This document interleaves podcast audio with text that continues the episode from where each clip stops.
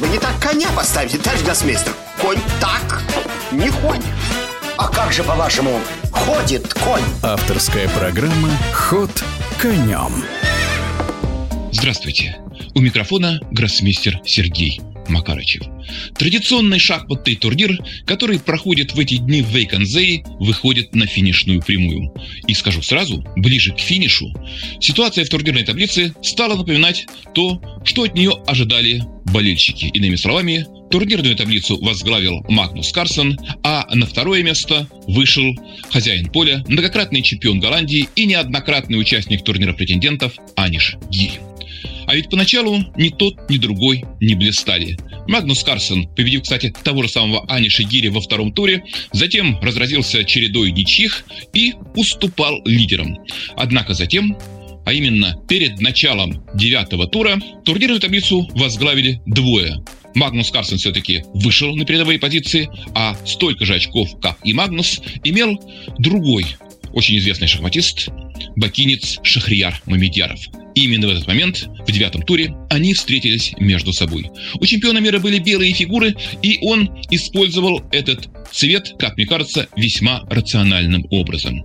То есть он разыграл каталонское начало, Шахрияр Мамедьяров решил увести игру немного в сторону, Магнус Карсон предложил жертву пешки, Шахрияр Мамедьяров попытался перехватить инициативу, предложив жертву качества, однако Магнус Карсон забрал это качество в несколько иной редакции, нежели на то рассчитывал, как мне кажется, Шахрияр Мамедьяров. В результате у чемпиона образовалось преимущество, которое было очень трудно реализовать. Кое-какая компенсация у Шахрияра все-таки имелась, но Шахрияр ошибся, и чемпион, одержав победу, вышел единолично вперед. А на второе место после этого вышел Аниш Гири.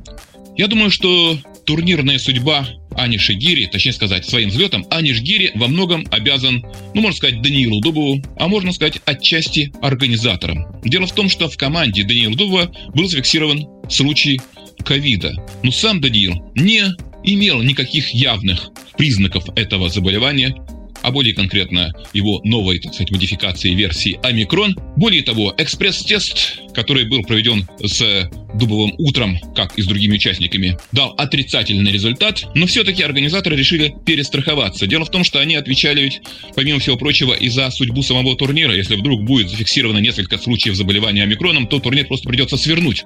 А они, организаторы, очень дорожат тем, что этот турнир проводился всегда и даже в годы Второй мировой войны, за исключением самого первого года, и сейчас, когда в мире бушует ковид. То есть каждый год турнир проводится. Так вот, они попросили Даниила Дубова играть в маске. А по правилам вы обязаны носить этот самый намордник, находясь в игровом помещении, если не сидите за своим столиком. А когда вы садитесь за столик и приступаете к игре, то маску можно снимать.